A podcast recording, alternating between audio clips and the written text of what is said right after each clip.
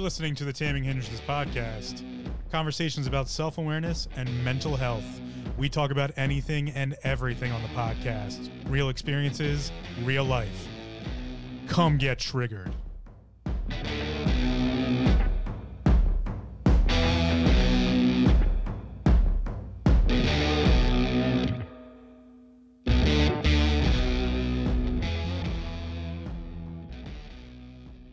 That's right. Come get triggered on the Taming Hindrances podcast. Hi, my name is Phil, and I am the host and creator of the podcast. And today's topic of discussion is belief. Uh, belief is it's kind of a weighted term, I think. Uh, there's a lot of things that go along with belief as a as a word, and I'm particular about words and vocabulary and languages and all these different things and the connotation that belief carries in today's society is quite vast. Um, everyone has beliefs. Everyone has belief structures. There's cultural beliefs. There's individual beliefs. There's family beliefs. There's you know heritage and all these different things. And I find the more I discuss self awareness or mental health with individuals, belief is one of those topics that is just kind of interwoven into all of it. And so I thought it would be a good topic to discuss as far as what does the situation call for in self awareness and mental health when beliefs are involved? Do we stay hands off? Do we, you know, is it a is it a taboo term now to talk about beliefs? Is is belief structures or individual beliefs taboo? Is it something, you know, the the media, the you know, even your friends, anyone is really always trying to pander towards uh, your beliefs. In in all honesty, almost every narrative ever written is in some way either affecting or looking at a way to affect your beliefs. Uh, you know, if it's if it's kind of um, if it's sci-fi and fantasy, one of my you know some of my favorites with the suspension of belief? You know do you you know that whole idea of the suspension of belief in a narrative where you know something might occur that may not be true to what we consider our reality and we have to suspend our belief in order to allow that story or plot line to continue or if it's you know nonfiction and it's a uh, historical record of any battle ever or you know major conflict in his human history there's belief there too. There's even belief inside of our daily lives when it comes to the news articles we read and the things we look at on a daily basis. You know when you pick up your phone and you scroll through the topics of discussion for today that the media or your you know chosen platform has deemed correct for you to look through there's belief there there's belief on their side, which gets into one topic, and there's belief on your side. So I think along with belief, we have to look at connotation. And with connotation, we have to look at perception because those are the two sides of that coin. And as I've said before, uh, everything in the universe is seeking balance. It's one of the great mysteries of this world and possibly other worlds or realities that everything must have balance. It's the idea of yin yang. Uh, you cannot separate yin and yang. It's not possible. Yin yang is a combined term, it's a combined idea. Without yin, there is no yang. There is no yang without yin. So it's yin yang. Uh, you may hear people say yin and yang. Uh, I used to take, you know, some sort of step back and saying, well, that's not really right. But I get it. You know, everyone learns it a little bit differently. But just so everyone knows, yin yang is inseparable. You cannot separate them. When you discuss one, you're discussing the other. It's two sides of the coin that make up the coin itself. We've we've heard this term before, two sides to a coin or two sides to every coin. But the idea is that there is a coin, and that's the idea of duality. A lot of times some of the mysteries will get into the subject of duality and really push hard on making the the looker or the seeker look really, you know, difficultly at what is duality, you know, this idea of duality, and that somehow degrades itself into just this, uh, I don't know, depth of existentialism, essentially. But the reality, in my eyes, and in my opinion, which we all know is probably completely incorrect, and as always, do your own research, take everything I say with a grain of salt. I'm just an idiot on the internet. Like I've said that, I don't know, once a day for my entire life at this point. But that is kind of what the mysteries are pushing towards is to make the idea of duality into this kind of existential crisis in and of itself. Whereas in my eyes, duality is simply explained by looking at the two sides of a coin. Yin yang. Yin without yang is not yin. Yang without yin is not yang. You cannot have one without the other, and thus they make up the coin itself. Duality is the idea that everything must be seeking balance, or everything is seeking balance. That is the balance to the structure. There is no singularity without duality. That's a terrible statement, but you get what I'm talking about. You cannot have something be single without another measurement of their not being single. So really, it's not single and dual; it's single and everything else. Everything else makes up singularity. So you get plural, plural plurality, the, the plural of something. So you have if so, if you are singly yourself, in order for you to be a singularity, you have to have a plurality. You have to have something plural. We have humanity. So I have I myself, and we have humanity. Well, where are you going with this, Phil? Well, here's the idea of beliefs. We have singular beliefs, and we have cultural or humanity beliefs. Uh, agreed upon nuances, um, agreed upon history, agreed upon reality, agreed upon sciences and culture and structures, and there's it's so vast.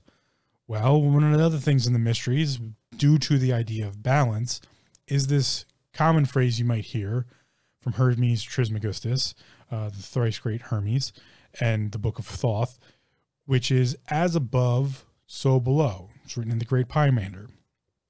So as above, so below. What is what does that break down into? Well, that breaks down into microcosm, macrocosm. They are a yin yang situation. We have the micro, very, very, very tiny, and the macro, very, very, very, very big. Infinitely small and infinitely big, to be honest, is the idea of micro and macro. They are two sides to a coin. They are measurements of themselves. An ant may be micro to me, and I mean, I may be macro to an ant, but to the earth, I am micro, and to the me, the earth is macro. It's it's a measurement system. That's the true nature of duality, and it's the true nature of belief in my eyes. I believe belief is a duality. There are beliefs.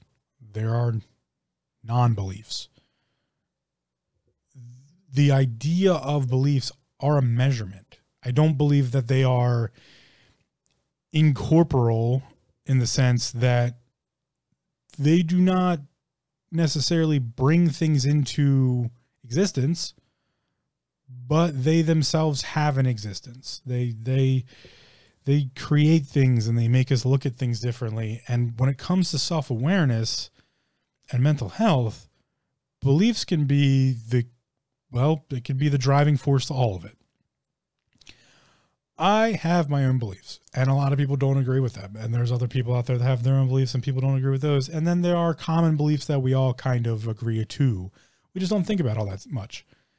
So, because beliefs are a measurement, because they are this this combination of micro and macro, they are in and of themselves maybe a little bit more than conceptual.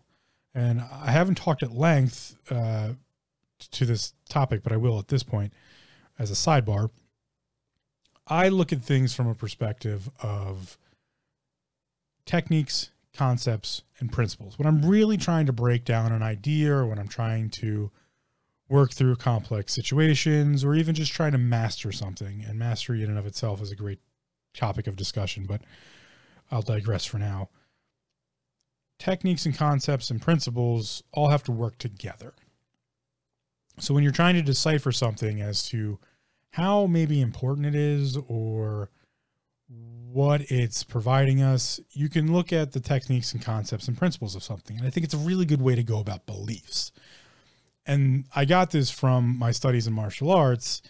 There was a particular time when I was studying Filipino martial arts, uh, particularly Kali Eskrima, which is uh, Filipino stick fighting. And it actually goes beyond that. Kali Eskrima has a lot of extra different pieces in it. But it, essentially, when people think Filipino martial arts, they typically think of the rattan stick and the rattan shield or two rattan sticks. And particularly, there was a point in time where uh, Japan had attacked the Philippines and there was an occupation. And the occupational force had captured quite a few Filipino fighters. One of those was a Kali Eskrima master. And I may have this story completely wrong. So, as always, do your own research, and um, it could be bogus. I believe the story when I heard it from the teacher I heard it from, and it, you know, maybe it was anecdotal, and I don't care at this point because it gave me this idea of techniques, concepts, and principles, which actually came from the instructor that I was speaking to. But anyway, there is this master Filipino stick fighter, and there are the Japanese um, katana wielding individuals who are so they have sword fighters and stick fighters. Well, you know, if you look at that, most people will be like the sword fighter is going to win. Well, they had this individual, and he was a master of the stick fighting. He was a master of his own body, and there was a, a footwork that went with it, and it's a long story. But what we have in this situation is this master fighter who's going up against these um, their his captors essentially, and long story short, they they end up pinning one of his feet, one of his yeah, they pin one of his feet to the ground. So he's he's got a essentially one foot stuck, stick in one hand, and he has to defend himself. And are they trying to kill him? No. Are they trying to wound him? Absolutely, is how it was explained to me. Um, and he continues to defend himself. Well, that's amazing, to be honest. And why does this matter? Well, we get that story, okay? And it could just be a story. We don't know. We have to suspend belief right now and just be like, okay, well, maybe it was real, maybe it wasn't, who knows. But then we have other stories of other Eskrima fighters and different masters and the different methodologies. And that's really where this is going is in martial arts, we have a plethora of methods, systems. Well, we have that in normal life too. Like, you know, the martial arts world might be a macro to some. It's a you know it's it's a lot. It's a big world now. It's not that many people. You know, it used to be much smaller than it is now. Specifically in the West, it's gaining popularity over and over over time, but it's still kind of a macro idea. But it's given us some. Oh, I'm sorry, it's it's still kind of a micro idea, but it's given us some macro um, ideas. And this is where you know self awareness in this sense is kind of something martial arts can help with. So like it, it, definitely is one of those things. If you're if you're looking for a great practice of self awareness, most martial arts systems are. I don't want to say designed to be, but they do have some sort of self awareness piece. But we can get into that at another time because it's another macro topic that needs its own discussion. For this discussion, we have this master Filipino Eskrima fighter and we have a, a system of movements in which that person develops that work against the Japanese sword. Well, they take that and they hone that, and that gets passed on to a lineage. But like I said, there's plenty of other systems and lineages that get passed on as well. Well, the individual I was trained by was trained by another individual who I actually did manage to match hands with at one point. Um, and that individual gave me specifically i'm not going to name anyone because i just don't name anyone from the martial arts community anymore it's not something i do if they want to take credit what i can tell you is i'm not taking credit for this in any way they taught me this i learned it from them if they really want to come out and say like hey it was me um, more power to them I, I just don't care at this point um, the martial arts world is so political that i dare not step my toe back into it because as soon as you do that, you're stepping on someone else's toes, and it's just bullshit. It's just a bunch of bullshit, to be honest. It's a bunch of ego, and it's annoying, and I'm done with it. So, anyway, there are great things to be gleaned from it, and my personal experience is going to be different than others. Anyway, that instructor took that lineage of movements and matched up against other lineages, other lineages of movement. And what they found was there's commonalities. And most systems have this. I've looked into it with uh, my own Shaolin martial arts training that I've had, and other, uh, particularly there's some in Brazilian Jiu Jitsu I've seen. Almost any system can have this applied to it, and it works really well. And that's why I bring it up is this individual took these lineages and these different moves and everything and said, okay, this master does this, this, this, and this, the same as this master does this, this, and this. So, okay, they all agree on this one, they don't agree on this one, or, or these three agree, but this one doesn't. And what it breaks down to is every person in the martial arts world has techniques. Every person in an office has a technique. Every doctor has a technique for diagnosing. Everyone has all these techniques. You have a technique for brushing your teeth. You have a technique for how you wash your hair. You have a technique for how you like your cereal. Like, it, there's techniques for everything. Well, that doesn't really help me. Techniques, to be honest, aren't helpful. Everyone has a technique and everyone develops their own techniques, and that's a very personal thing.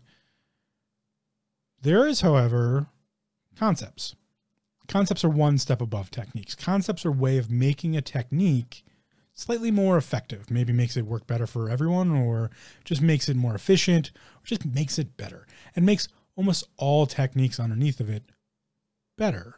So what this individual would do is he would go and he would look at, okay, this master agrees, this master agrees, this master agrees on this technique. Okay, so how they do that is a concept. That technique has now risen to a conceptual has been risen to a conceptual level. And it might not just be one form of a technique, but it's like maybe an idea they all have. Like, oh, okay, um, one of those might be I won't use the Filipino martial arts as a. I won't even use martial arts as a way of explaining techniques, concepts, and principles. We'll, we'll look at something else, something that I'm pretty darn good at, I think, which is massage. I've been doing it long enough that I can say I'm adequate at massage. I do well at massage. And I've looked at massage for techniques, concepts, and principles. So let's use that as an example. A technique of massage is something like effleurage effleurage is a motion of massage. Most anyone who's ever gotten a massage has experienced some sort of technique as far as how the person applies their hands to that individual's body. That's a technique. It's simple as that. Another technique could be handwriting. Great. You could have techniques on how to write. Okay, you know, like pinch your, you know, like how in school where they were like, all right, rest the you know this here and you know rest the pen here on this finger on your middle finger and then pinch with uh or do it this way. And everyone develops their own techniques. Well that's essentially effleurage that's just this very sweepy flowy motion. It's just a technique. Well if that's a technique what would a concept of massage be? A concept of massage would be something you can apply to all techniques that make them more effective or uh, uh, better in some way or, or can change all of them. You know, you, there's some nuances onto how it can affect, but it has to be able to affect all techniques. It can't just affect, just can't just work on one. It has to be all of them. Well, tempo uh, or pace or how quickly you massage does that. That's a conceptual idea. It changes all other concepts and it can be applied to all, I'm sorry, it changes all their techniques and can be applied to all their techniques in massage. Tempo and the pace at which someone massages is just that. It's it's that. It's a concept. It's a concept of massage. Well, what's a principle then? This is where things get a little tough, and it's really hard to find principles of something. And that's the whole point here is when we're looking at beliefs, I'm presenting this as a way we can kind of look at ways to work with beliefs because they are so vast. So this is how we can break them down slightly. So if we have technique is effleurage of sweepy flowy motion, and we have the concept of tempo or pace, what's something we could apply to the conceptual ideas that would also make them better, but then also could be applied to a technique to make it better? So it's this this higher level of thinking. In some schools of thought, this is what first principle thinking is. And to be honest, if we're thinking back a little bit, that idea of so above, as above, so below is technically a f- first principle thought method. So in massage, I'll just give it to you for any massage therapist out there or someone who's interested in massage. One of the principles I found in massage is known as palpation. Palpation is the art of, I call it the art of, uh, palpating or, or touching or but it's sensed through touch. When you palpate something, you're finding its qualities and you know what is it. Someone who's palpating blindly, someone who can't you know can't see what they're palpating, is using that sense of touch to figure out what they're touching. That's palpation. And in massage, it's very important to be able to palpate bone, muscle, ligament, tendon, palpate if you're on an artery or a, or a set of um, nerve structures this idea of palpation is super it's one of it's i call it the first principle of massage because anyone who learns proper palpation makes their massage better. They just become a better massage therapist. And a normal person a, a, what we call a lay person who isn't a licensed massage therapist or doesn't practice massage as a, a, a hobby or or um, a profession which is the true definition of a layperson um, if you practice as a hobby, you're technically an intermediate. You're not a layperson. There's some conversation to be had about that. But anyway, if you were to learn palpation, you would be much better at learning massage just by having the skill of palpation. That's what it's a principle level idea of massage. So now that we've broken down what techniques, concepts, and principles are, let's step back from my little rant to beliefs again and apply techniques, concepts, and principles to them. There are umpteen beliefs in the world when it comes to spirituality, ethics, morals, anything. Beliefs are almost, in my eyes, a principal idea of an individual and a principal idea of a group not humanity as a whole, because we do not agree on beliefs. It's uh, that's a defining nature of humanity is we're not very good at agreeing about things. In fact, we've uh, we've spent a lot of time practicing not agreeing on things. We're, we're really good at that. We're really really good at disagreeing. Um, every war in the history of humanity is disagreement. That's that's it and, war is almost a principle of humanity. It's probably the one thing we're almost the best at. We've been we've been warring for a very long time. One of my personal beliefs is that humanity is tribal. We like making things micro, as above, so below. We like taking the big and making it smaller because we know there's similarity there, as above, so below. There is some sort of practice inside my small community that is going to be true in the larger whole. Well, these are techniques, concepts, and principles. The principal idea of belief is belief. It in, in of itself is a it's a principality of itself, and that's true to all definition. If you look at definitions, specifically if we're looking at language and words, the principality of the idea is that I can define the word with the word, right? Belief is belief. Disbelief is disbelief. Like, so they are the principalities of themselves. And this is micro, macro, balance, two sides of the coin. But if we're looking at beliefs and we're applying techniques, concepts, and principles, this is where we can make beliefs a very powerful tool for self awareness and mental health. And it's just something we don't get into very often because it's taboo in the subject of taboo in the sense of it's so universally and individually you. You are your own beliefs. They define who you are. And they're ever changing, or at least I think they should be because beliefs are a combination of your morals, your ethics, your where you go to look for information, who you take in and who you let fly out the other ear. You know, if you've ever been in a conversation where like, I'm gonna be polite and listen to this person, but this is some bullshit. This is where beliefs come into factor. And unfortunately, I've slowly found that not all beliefs of an individual are their own. Some were put there. And it takes a lot of self awareness to figure out which of those beliefs are the ones that you've manifested yourself and which are the ones that someone gave you or implanted into you. And to make another martial arts reference, there is an idea in martial arts that you can imply your reality to someone else. It's the uh, it's what we call willpower.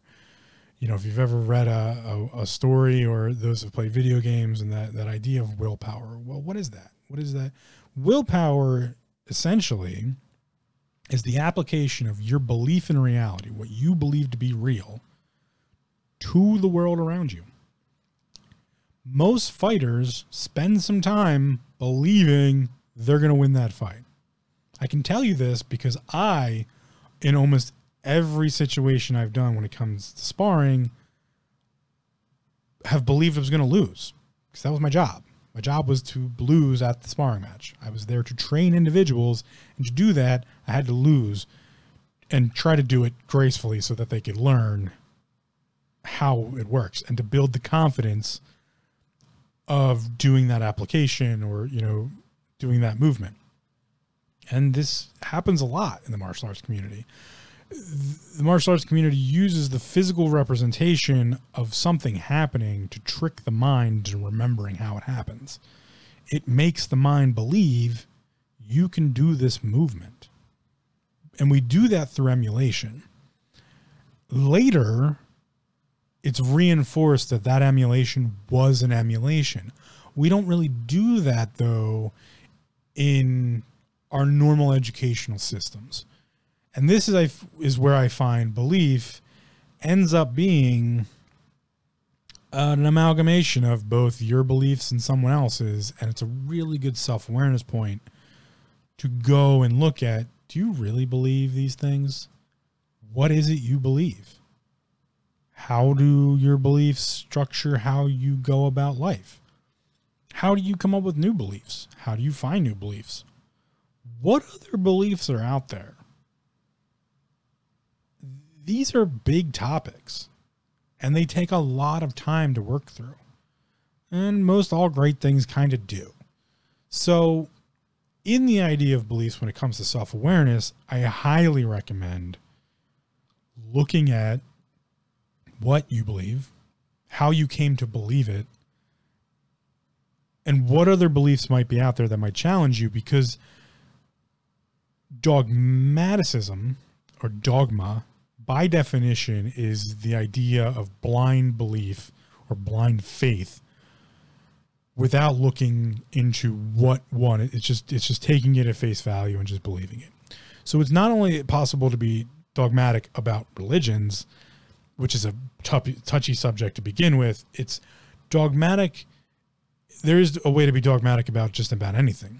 Just scrolling through the newsreels for the day and just believing the first line that you read, that's dogmatism.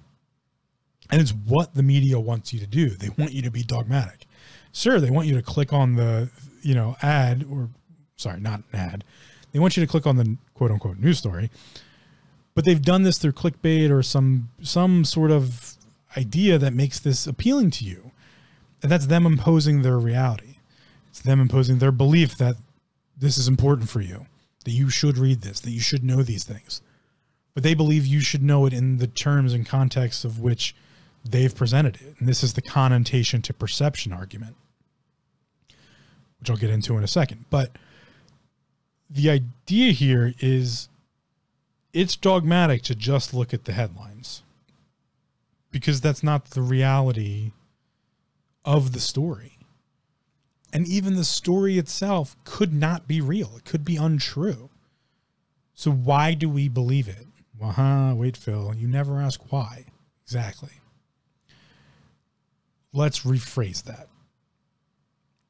How is this story relevant to me, and how did they come to the conclusion in which they came to, and how does it affect my perspective or, perspe- or perception of the reality around us? Those are better questions to ask. Not why does it matter to me? Why does it matter? Well, it's interesting. How does it make me feel? How does it change my perception? How does it make me look at something differently? How did they come to this conclusion? Those are more uh, important questions to ask to see if we want to believe these news stories. And I think it's a really important thing nowadays to just take everything with a grain of salt. As I say about myself personally, like take everything I say with a grain of salt. I'm just a fucking idiot. But it's really a good practice, and we get this in the paranoias. Uh, those who are paranoid, we take everything with a grain of salt. Everything is like, mm, is that real? Is that true? Where'd they get that information from? What's the data really say? It's becoming increasingly more important to do that because someone may not have your best interest in mind and that's where beliefs really come down to this self awareness point of like, beliefs are so ingrained into self awareness. They just are. That you really need to go and you need to look at your beliefs, how you came about getting those beliefs, how they affect the way you look at things. And this gets into connotation and perception.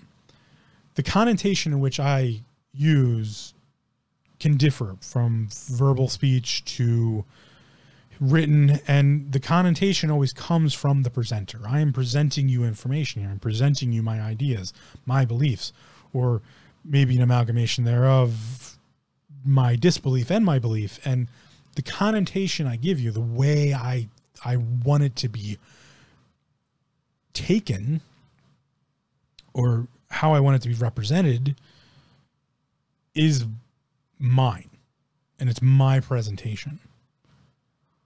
I can't necessarily make you see my connotation and take it that way. Your perception is the filter. And that's why you have connotation and perception, and they are two sides to a coin. How I tell you something and how you take it, neither one of us has control over that. So we have to apply our beliefs to it to make it transcribable to each other. I believe I can use sarcasm in some cases. Maybe I'm not that good at it, but I believe I understand what sarcasm is.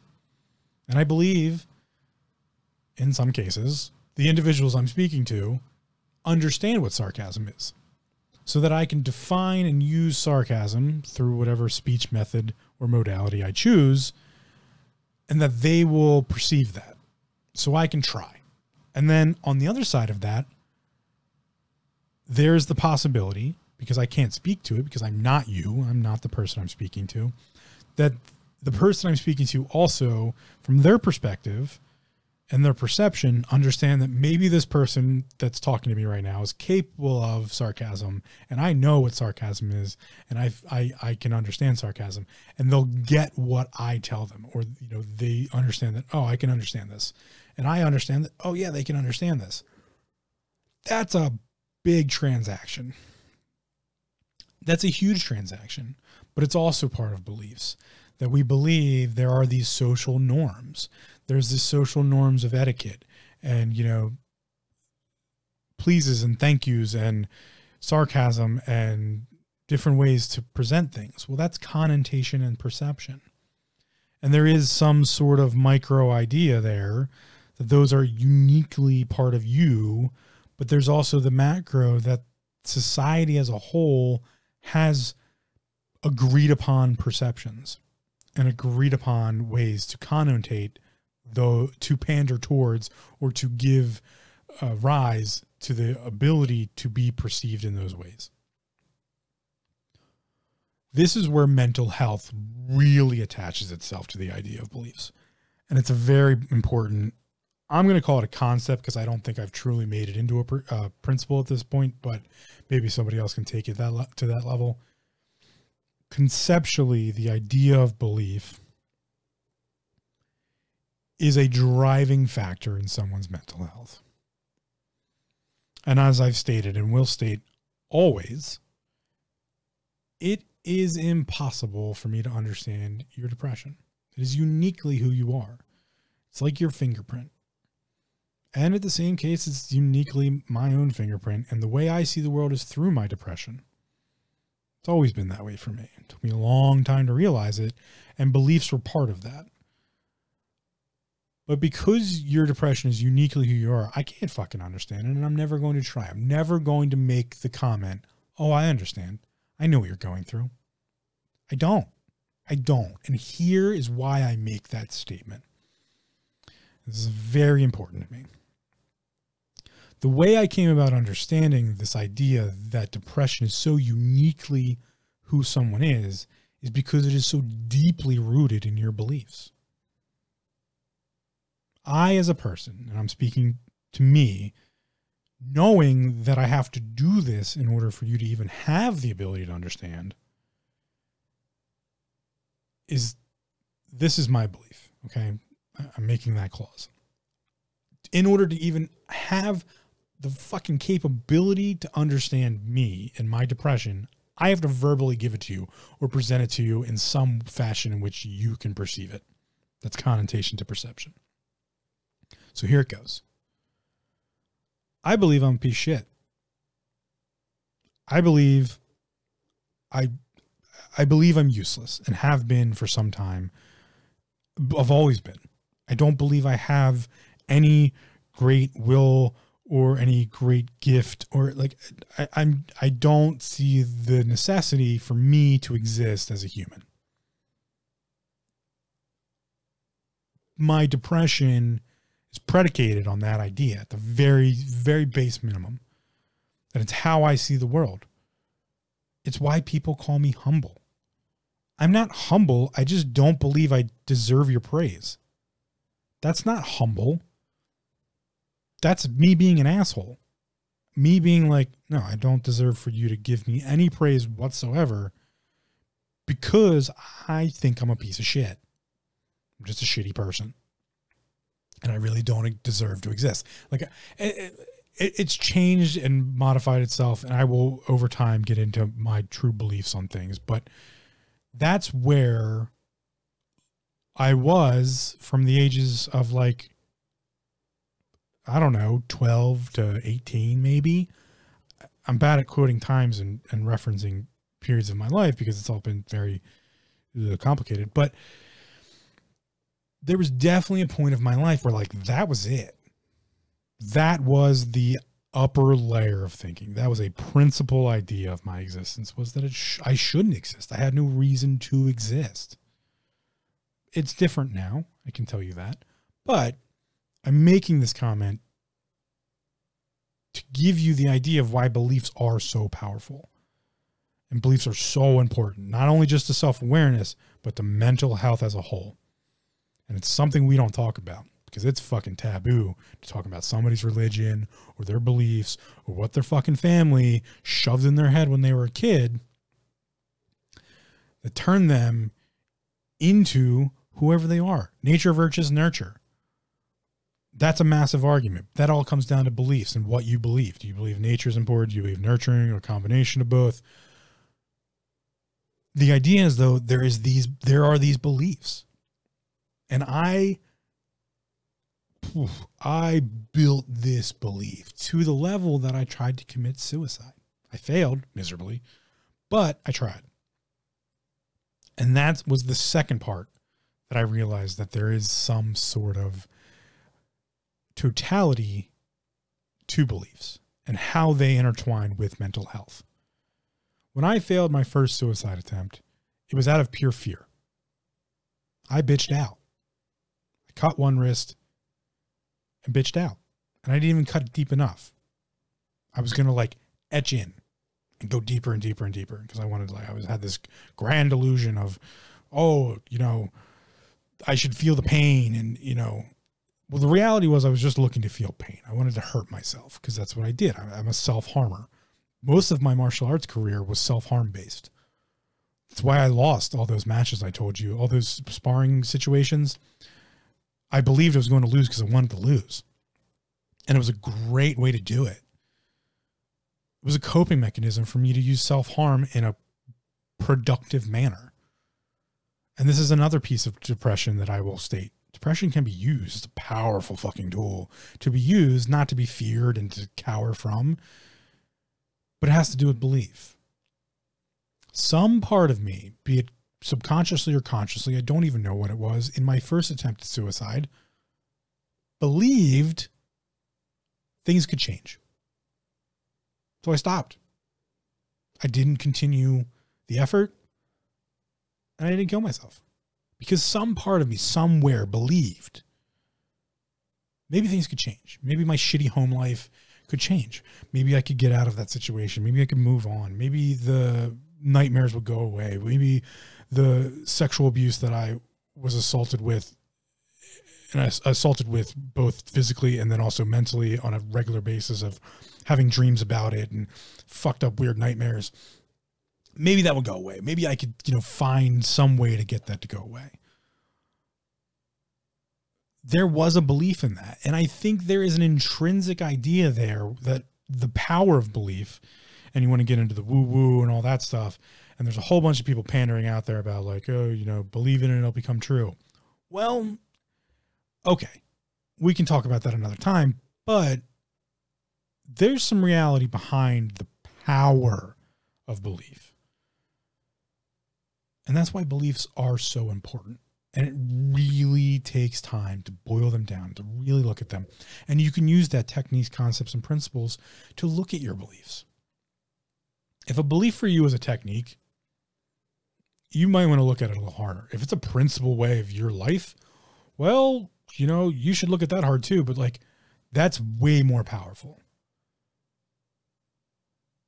So there are techniques and concepts and principles to belief. And unfortunately, I can't tell you what those are because, well, in some ways, they're they're individually who you are. It's part of your mental health. I can tell you, I can speak from my own perspective, and maybe it'll garner some idea in you. Because I had that that deep intrinsic belief that I was just a piece of shit and shouldn't exist.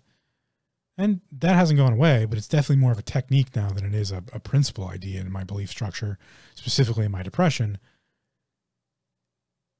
Is a good representation of beliefs that can change and why they are so important to the idea of mental health. It's because you can change what you believe. You can wholeheartedly be a whole new person tomorrow. But unless you believe that you're a different person, it doesn't fucking matter. No one's going to tell you that. Everyone's always going to pander to you and say, hey, oh, yeah, just believe it'll get better. It'll get better. It's going to be great. You're going to going to go to the gym and you're going to, you know, you're going to work out and you're going to get healthy and you're going to, you know, going to become a different person and you're going to be happier with yourself. It's your depression. They don't fucking know if that's going to work. Is it a great idea? Absolutely. We have scientific evidence that working out can fight off depression and specifically chemical imbalances and all these other things and helps with dopamine and serotonin and all these other great com- chemicals that go into the whole actual chemical balances that make up our mind. But if you still wake up in the morning and you look at yourself in the mirror and believe you're a piece of fucking shit, did it do anything? Eh, my eyes, no. That's my own belief. Another thing I believe is instead of allowing that to define the belief structure, I think we can use it differently. You can use beliefs as stepping off points or powerful walls to stand against, or even if you're on rock bottom, powerful ground to stand on because rock bottom is the most solid ground you can stand on. And our beliefs can define where we go from those points. I use the belief of being a fat piece of shit to motivate me to lose weight in the most horrendous way ever according to others. But according to me, it was a very powerful belief that I could look at myself in the mirror and be like, dude, you're a fat piece of shit and I'm fucking tired of it. And I believed I would change that because I believed I was tired of it. Techniques, concepts, principles. It's a technique to look in the mirror and do affirmations and say different things. It's a concept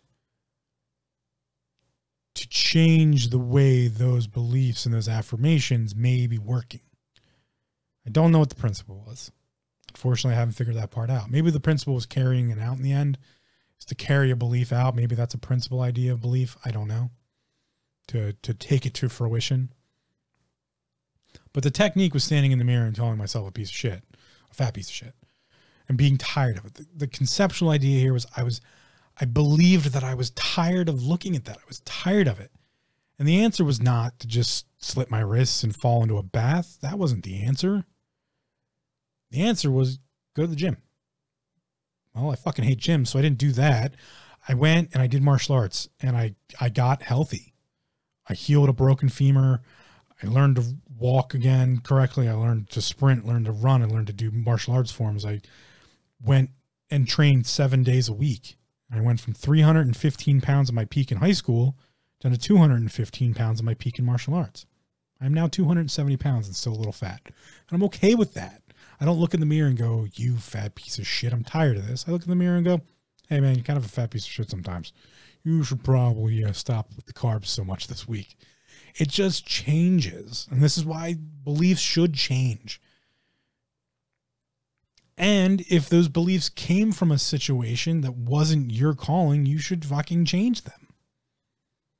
You should look at your beliefs and not ask why you believe it. Ask, how did it get there? How did that belief get so implanted in your head that it changes the way you look at things? Because that's what depression really is. Depression is your unique way of looking at the world. And it's a powerful tool. Like I said, you can fucking use it and you should use it. But what do you really believe? How did those beliefs get there? Do you really believe you deserve to die? Do you? Do you absolutely believe that? Think about it. Is there not some small part of you that's maybe getting like, should I should I at least see if things can change? And look, I'm not telling you what to believe. Like I said before, take everything I say with a grain of salt. Could all just be bullshit. But like at least have the conversation with yourself. At least look at what you actually believe in and challenge the shit out of it. You should challenge your beliefs on a daily basis. I do. I go it constantly. I'm not saying do it because I do. I'm just saying that I've done it and I can anecdotally tell you that it works. And I think I can find some other people who say the same thing.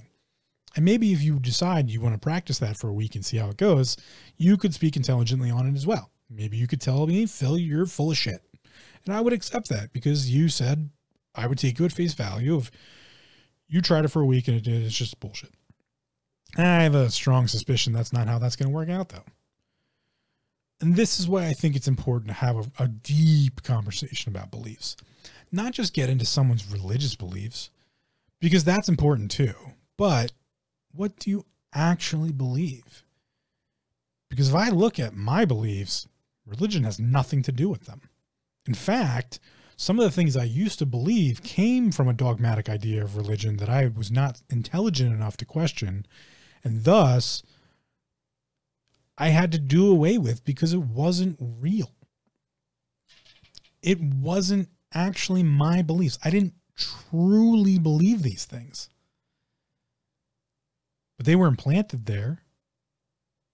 And I had to deal with that in the end. And I think that's pretty common for most people. And that's okay. I'm not saying that parents shouldn't give their children a belief structure what I'm saying is you should challenge anything you believe in. You should give it a little bit of a pushback, a little bit of a test. That's the self awareness part of beliefs. To cultivate self awareness is to push a little bit on your beliefs. That's what I've found. In all the conversations I've had and all the things I've thought about and all the philosophical readings, the reason the scientific method exists is to prove belief in something.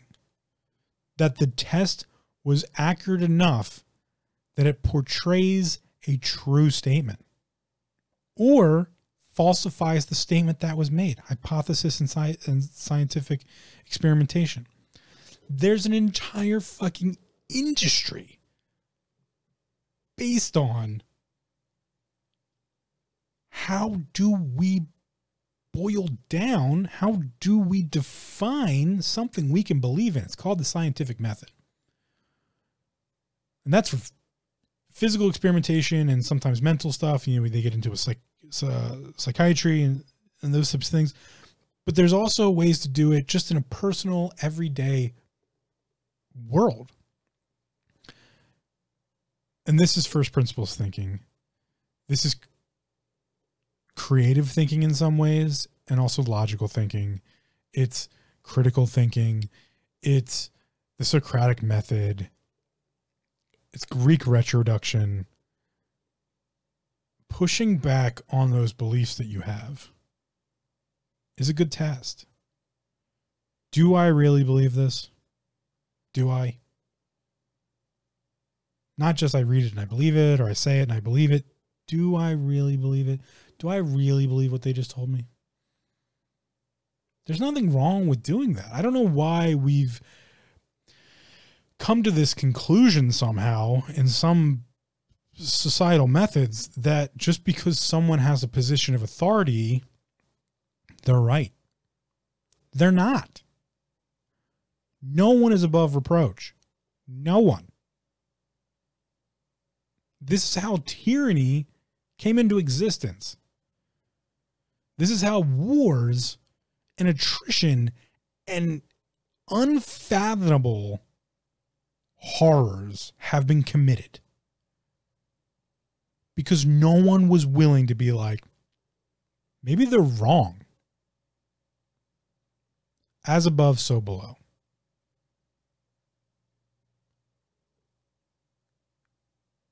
As above, so below. If we looked at the horrors of history and the grand scale in which they typically or occasionally are, does it not beg the question should I not look at my own beliefs and question them? Because if people didn't question dictatorship, tyranny, and every other restriction of freedom and humanity as a system, which is developed by someone else's beliefs, then we wouldn't be here. Not at least in the context in which we are. And I'm not saying that's better. Maybe it's not. Maybe we would have been better off. But the reality is there had to be questioning of the beliefs to stop the atrocities, to stop the horrors that have been committed. And there needs to continue to be a pushback on these ideas just to check, just to make sure that it's not all bullshit, that it's not in some way wrong it's very important that you look at your beliefs and just make sure they're not bullshit. Because when you do that, specifically in a mental health situation, you may find, oh, you were wrong. Oh, no. Oh, that that's the end of it. That's the end of the world.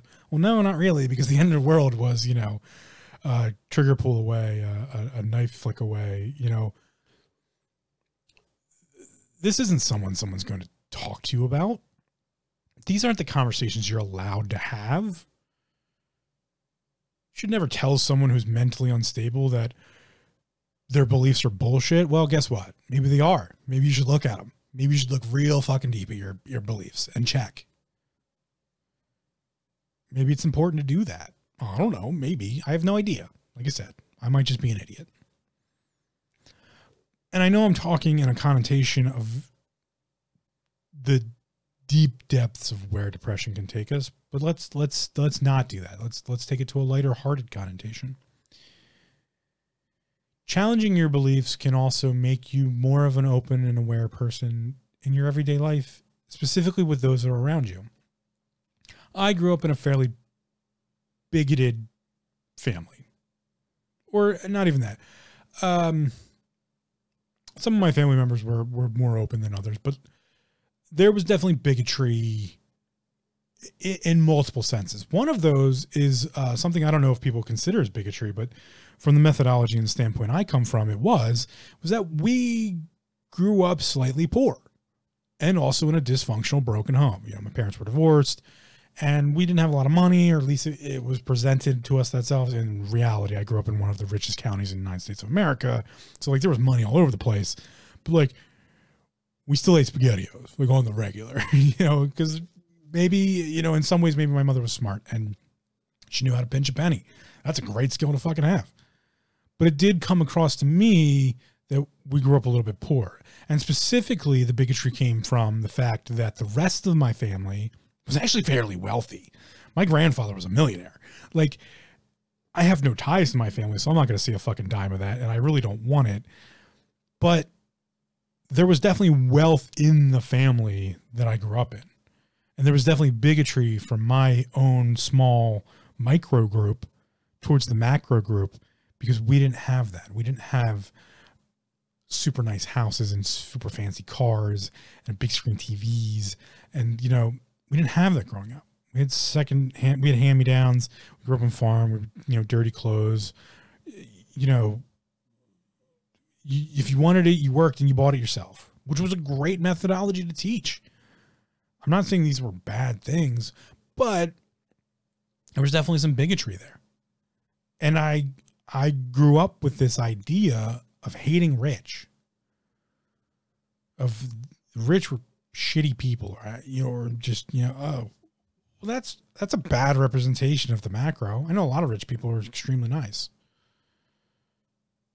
And by some standards, at least my standards back then, I'd look at my current self and be like, that's a piece of he's a piece of shit. You know, because he's rich and you know, you know, he looks down on me. No, that's not true. It's just not true. So I had to push back on my belief structures because those belief structures were holding me back from attaining wealth. Just the fact that I grew up with this idea that I was poor and that was entrained into me as a belief made me unworthy in my own mind of gaining wealth in any way. So I had to, I had to push back on my beliefs. I had to, mm, do I really believe I'm poor? No, not really. Okay, well, if I don't really believe, like, if I, if I don't believe that as a social economic idea, then I myself am a poor person as a status. I definitely think I'm a poor person because I you know, could definitely use more money. But but if I don't think about that as a status, if that's the connotation, change the perception. I see myself as more of a peasant class, as someone to serve. I've definitely held that belief for a very long time and probably still will. I think if I want to, you know, I talked about being humble before. I think if if there's ever a way to cultivate being humble, it's the, uh, the idea of service or to be of service. Uh, you can talk to AA about that. I'm not a member, but that's one of their things. And I don't think it's a bad idea. If the connotation created the perception, change the connotation. That's all with belief structures. So go and look at your beliefs and the way in which you work through information. In the first episode of the podcast, we talked about education. Well, education garners a lot of beliefs, and a lot of beliefs are developed during the educational process and continue to develop that way through the rest of your life because you have to educate yourself. You have to decipher and figure out how and what you learned. And then you should take that a step farther. And here's my argument in total for my rant today is to take that process a, a step farther and look at the beliefs you've developed and the beliefs that you continue to, you know, hold on to and push back on them a little bit and see who and what you are with and without them. And see if that somehow changes the equation to make it better or worse or has no effect whatsoever. And I'm just a dumbass and fuck Phil, we're not going to listen to what he says. I'm fine with that answer. As long as you go and do the task. And the task is to look at your beliefs and to generally cultivate a belief structure that you can call your own. Here are mine, just so you can see how wildly different they may be. I believe reincarnation as an anecdotal idea is a pretty good representation of probably what happens. I've checked off enough of the boxes from all the different perspectives that reincarnation is probably true. And yes, we're about to get a little bit into the woo woo. So I believe reincarnation is true. That's one of my beliefs. I believe we do reincarnate. I think it's a possibility, strong possibility. Greek, Greek retroduction tells me that it's probably the possibility. So I believe that. I do not believe that we reincarnate to choose our lives to better ourselves so that we can go evolve into stars or planets or some other idea along those way or, or you know to do that. I believe true enlightenment is death. I believe if you are seeking enlightenment we misrepresent this quite often that enlightenment is death. What you're really seeking is nirvana or satori or whatever method and you know the idea in which they call it that we misrepresent the idea of karma and we believe karma to be something that happens instantaneously. Well, the actual true definition of karma is lifelong, and not just this life, all lives. And that you're bettering yourself by choosing the trials and tribulations you're going to go through, and that that develops your karma. And, and by challenging yourself hardly in one life, you can develop good karma or change your karma overall. Well, that's one idea. But I also, you know, understand that that's misrepresented because what we talk about a lot is dharma. And there's a massive different, different uh, differentiation between karma and dharma. Karma is over multiple lives and is constantly changing. And you have karma, I have karma, everything is karma. Jainism is a really good study into what karma actually is. And if you look into Jainism, you look into dharma. And dharma is that instantaneous thing if you got cut off in traffic and then that person somehow gets a ticket later on in their day. That's dharma. Dharma is far more instantaneous than karma is. And do I have some belief in that in some way or another? Sure. But do I believe that I'm picking out next life to better myself, so increase my karma or to become a star? No. I think, in my own personal belief, there's something very nefarious going on, and I aim to figure it out to get into the whole of it all and to make this podcast completely useless, as I like to put things up front, I don't believe in dragging it out over time, or at least not too long. I do believe in suspense and pauses. They're important for theatrics. I believe that there's something nefarious going on, and I do believe in reincarnation. I believe if I look hard enough, I can figure out how to stop doing it.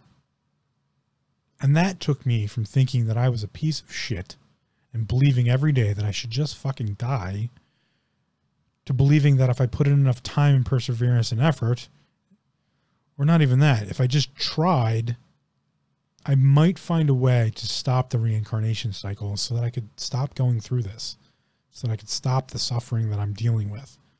And that gave me one of the most powerful beliefs of them all. It's called hope. And although I don't really put too much into hope, I definitely understand that is one of the most powerful beliefs you can have is to hope something, to believe in hope, to actually literally believe that there is the possibility for change. That's the real definition of hope. And I think if you took that definition, most people would find they do have hope. That the real definition of hope is the belief that the possibility of change exists. And this is why it's important to look at our beliefs. It was important for me to look at my beliefs to realize that the possibility of change, the definition, my definition of hope existed, and then to act accordingly. Because we have to manifest beliefs. And I know there's the secret and all of that, and I'll get into that at another time. But the reality of the situation is beliefs must be manifested. They can actually not not be manifested. That's a double negative, I understand, but it is impossible for beliefs not to be manifested because they define action. Your morals and ethics define how you act. Are you going to pick up the piece of trash on the ground next to the trash can and put it in the trash can as you walk by, or are you just going to let it sit there? Are you going to get out of bed today because you have responsibilities and you should go do them, or are you just going to sit there? Are you going to challenge your beliefs, or are you just going to let them run rampantly? Morals and ethics, belief defines action, or at least curves it one way or the other, gives it a little nudge one way or the other, gives it something to start from. And that's why they're important. And we should look at them and we should gain insight from them. And we should not just, if you want to get into what's even farther beyond this point, it's taking that perspective and then realizing that your beliefs don't mean shit other than to define who you are. So, why are you so interested in someone else's beliefs? Why?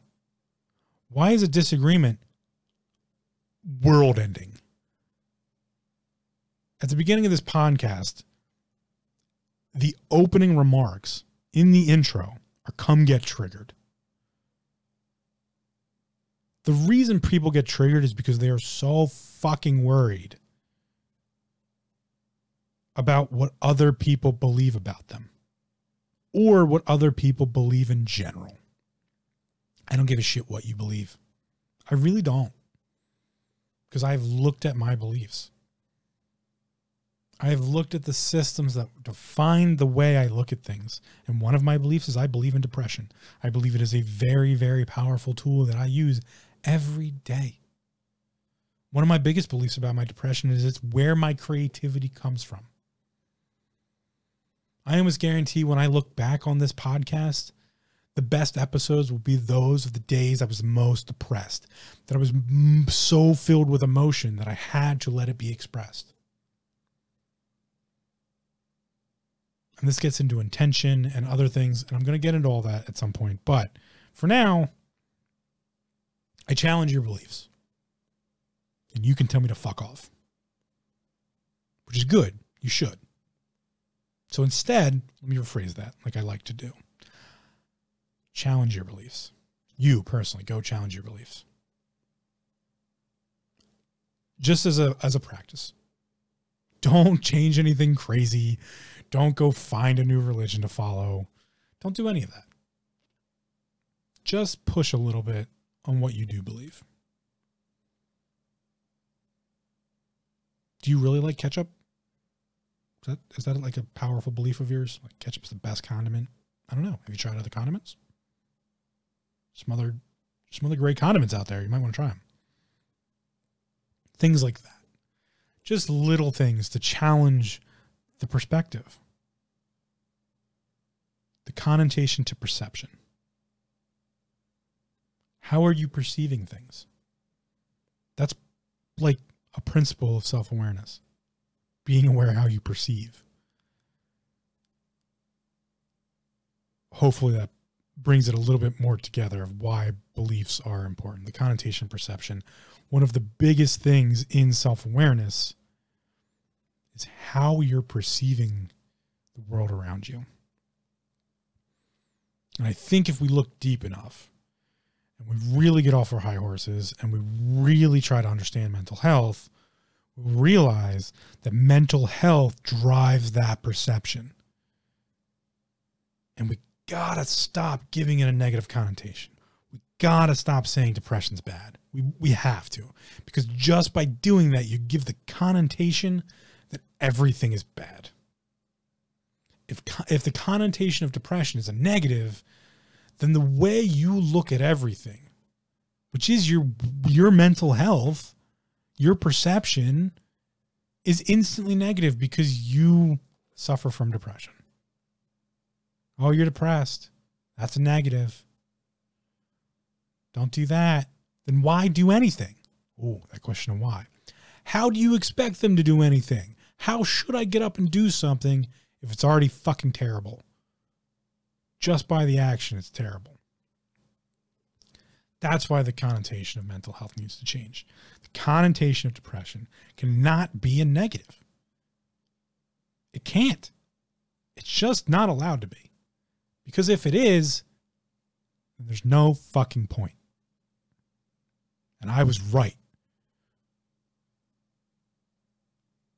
See how this is a problem in my belief structure? And I'm not saying everyone should be like me because I'm hoping in some ways I'm wrong. But if depression continues to garner a negative connotation, I guarantee you,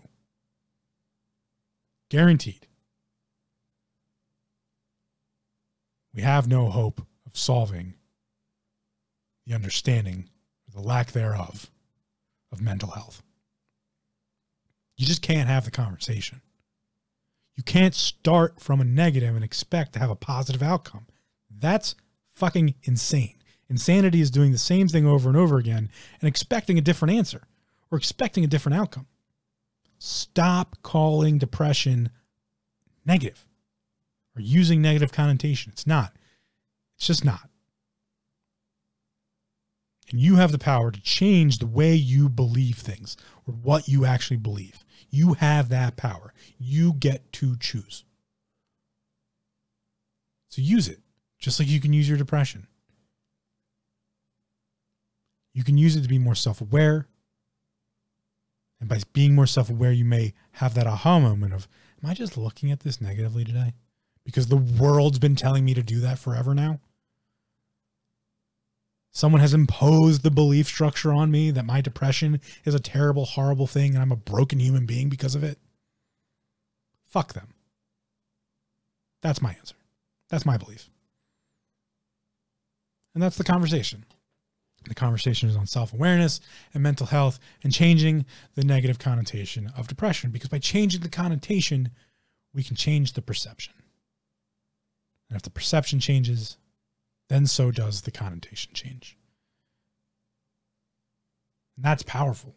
As above, so below is one of the most powerful things I've learned in the mysteries. And it is the same idea of yin yang and the seeking of balance, and that there can never be a coin unless it has two sides. Singularity is polarity. Duality is separation. You can be plural, you can be singular, you can be together, you can be separate. Doesn't fucking matter.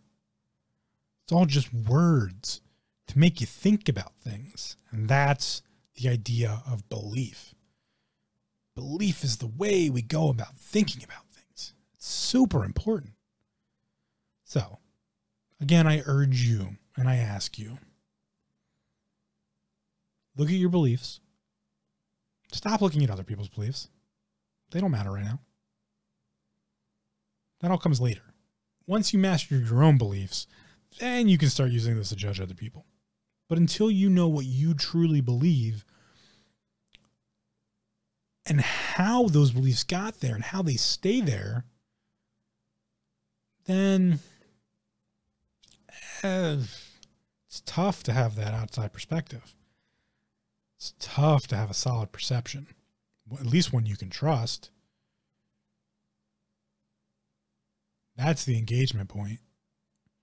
Until you have a control over your beliefs and your belief structures, and what it is that you actually believe, how can you truly perceive the world around you? How can you really trust your perception of it if you don't even believe what you believe in? This is the differentiation of dogma and true belief, which in the religious context becomes faith. There's nothing wrong with that. But, you know I always like to put a big but on things. Unless you truly believe it, you have no perception. You cannot define your perception or have a true perception, a trustable perception, without first understanding what you actually believe and then pushing on that regularly to make sure it hasn't changed. And if it has, to then incorporate that change and use that. Because change is fine. Change is not an issue. Understanding of change, to not be ignorant, that's more important. So, how have your beliefs changed is another great question to get into. The one that I would like to add here at the end because some people have gone through and figured out their own belief structures. So now, if you've done that, the second step to this would be to look at how have your beliefs changed. That's more of a conceptual idea to look at the how has your how have your beliefs changed. What are the trends? Which way are they moving? That's super important, especially with the politically charged world we live in and all those other beliefs that are out there, societal socioeconomical, personal, even the micro of just your friends group. What are the beliefs here? Do you agree with them? Are they your beliefs? I highly recommend surrounding yourself with people with different beliefs. Just if those beliefs are trending towards causing you harm, you might want to look at them a little bit. So that's how self awareness ties into belief and how belief ties into mental health and how they all kind of come together and why it's important for us to look at the connotation and the principle and the perception and to look at belief structures more so than what does everyone else believe but what do i believe how did i come to this belief and do i truly believe it those are the better questions to ask yourself and to use in your own personal journey and self awareness, and also in your control over your mental health. Because, like I said, and I will continue to keep saying, we must change the connotation on depression. It cannot be a negative connotation because if it is a negative connotation, the perception will always be negative. And until the perception changes, we can't have true connotation. We can't truly understand mental health. We can never perceive someone else's mental health if we instantly come at it from the perception that it's a negative. Have I have I have I now finally made that full circle? You cannot perceive any positivity from the conversation of mental health if it continues to be that depression is a negative. Depression is simply your beliefs about yourself. So, what do you believe about yourself? How did you come to the conclusion to believe that? Are those beliefs true? Push on them. Figure it out. And if you can't, seek help to do so. Because the fun thing about beliefs is that we get to discuss them with others. And we get to use outside perspectives to push on our own perceptions. And without conversation and discourse, that can never happen. Be that conversation in your head with your multiple personalities or your friends at a bar. there is a necessity for the push on beliefs to figure out if those are what you truly believe and if they are correct, they are who you are, because that is what your depression is defined by. It's the amalgamation thereof what you believe about yourself. But unless we go through the process of actually truly understanding those beliefs, we can't rely on them to make decisions. Do you truly have a grasp of what you actually believe and they are intrinsically who you are and how you feel about things, then you cannot use that as a decision point. And this is where conversation and discourse need to happen with yourself or with others. And if, if you are if you feel you're incapable of making that decision for yourself, absolutely go seek out someone to have the conversation with. This is where I'm supposed to tell you I'm not a doctor. I cannot diagnose or prescribe. And that is absolutely true. And as I've said before, I'm just an idiot on the internet, and you should take everything I say with a grain of salt. So when I say this, understand I mean it. If you don't feel you're capable of having the conversation with yourself to define the beliefs that of yourself and who you are, you should have a conversation with someone you trust and believe in that trust. And if you can't find someone like that, find a professional because their profession is based on trust. They had to get educated, they had to get certified, licensed, and that all predicates on, on trust. They've defined themselves as someone you can trust. And then don't trust them. I know that sounds weird, but just don't trust them. Go seek them out, find them, speak to them, and then decide if you trust them to get into that conversation. And if you don't, try another one, and try another one, and try another one. And try having the conversation with yourself. Because the reality of the situation is beliefs can be changed. That's the idea of hope. And everyone truly, deep down, needs hope. And you always get what you need, you don't get what you want. We all need hope. We all need the understanding that change is possible. That is my definition of hope. We all have that. Deep down, if you look at it, I think you'll find change is possible. It may not be easy, it may be excruciatingly hard. It's still possible, which means there's hope. The fact that a second ticks by is change. Time is the great universal changer. So if there is time, if the clock is still ticking, if you are still able to move, blink, think. If time is progressing, there is hope. There's the possibility of change. So again, I leave you with the conversation of discourse. What are your beliefs? How did you come about those beliefs? Do you still believe in those things? How have your beliefs changed? What do you believe about yourself? How does that make you look at the world? How does it make you look at yourself? How does it make you interact with the world around you? How could it be different? How would you like it to be? How would you like it not to be? Ask questions, have conversations. And look at your beliefs. Because I believe it's important. That's all I have for you today. Thank you for listening. And uh, as always, just remember to breathe.